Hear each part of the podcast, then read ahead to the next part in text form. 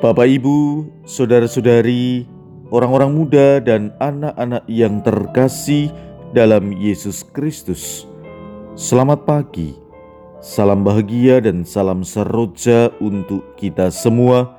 Berkah dalam bersama dengan saya, Romo Antonius Garbito Pambuaji, menyampaikan salam dan berkat Allah yang Maha Kuasa dalam nama Bapa dan Putra dan Roh Kudus. Amin. Hari ini Rabu 29 September Gereja merayakan pesta Santo Mikael, Gabriel, dan Rafael, Malaikat Agung. Bacaan pertama dalam liturgi hari ini diambil dari Nubuat Daniel, bab 7 ayat 9 sampai dengan 10, dilanjutkan 13 sampai dengan 14. Bacaan Injil diambil dari Injil Yohanes bab 1 ayat 47 sampai dengan 51. Pada waktu itu, Nathanael datang kepada Yesus atas ajakan Filipus. Tatkala melihat Nathanael datang, Yesus berkata tentang dia, "Lihat, inilah seorang Israel sejati, tidak ada kepalsuan di dalamnya." Kata Nathanael kepada Yesus, "Bagaimana engkau mengenal aku?" Jawab Yesus kepadanya, "Sebelum Filipus memanggil engkau, aku telah melihat engkau di bawah pohon ara."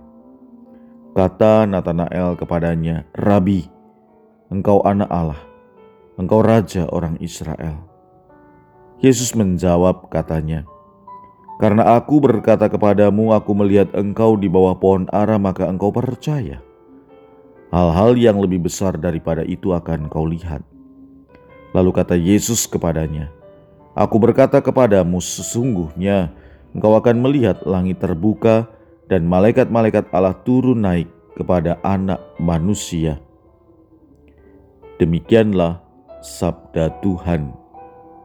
Terpujilah Kristus. Saudara-saudari yang terkasih, hari ini gereja merayakan pesta tiga malaikat agung, Mikael, Gabriel, dan Rafael. Pesta Malaikat Agung merupakan sarana bagi kita untuk bersyukur atas kasih karunia Allah. Peran mereka sangat jelas sebagai pelindung sekaligus inspirasi bagi kita dalam menjalankan kehidupan ini. Mikael, seorang panglima dalam peperangan melawan setan Gabriel, ia melaksanakan kabar gembira dibawa dan disampaikan kepada Maria dan menjadi sukacita Tuhan kepada manusia.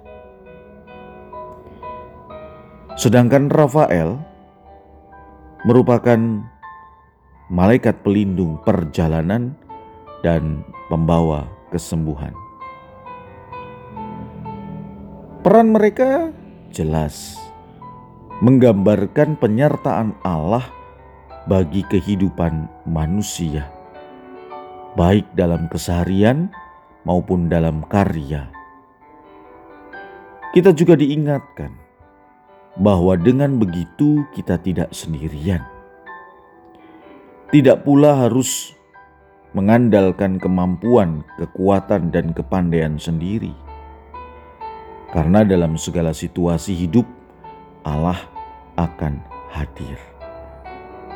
Malaikat-malaikat pelindung ini akan hadir menyertai kita. Tugas utama mereka jelas. Kita pun juga dapat mewujudkan pengabdian kita kepada Allah dalam segala bidang kehidupan.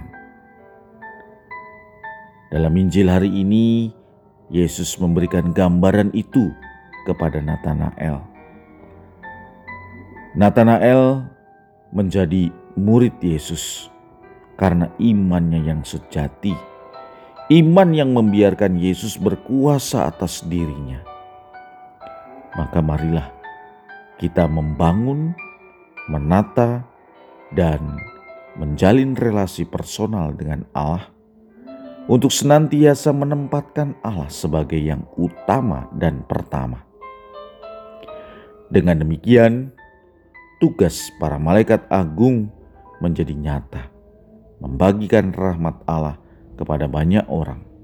Untuk itu, kita tidak perlu ragu untuk melakukannya dalam kehidupan kita. Marilah kita berdoa. Ya Tuhan, terima kasih atas berkat dan cintamu untuk kami melalui para malaikat agung. Semoga belas kasihmu nyata untuk kami dan kami teruskan dalam karya dan pelayanan bagi sesama. Berkat Allah yang Maha Kuasa dalam nama Bapa dan Putra dan Roh Kudus. Amin.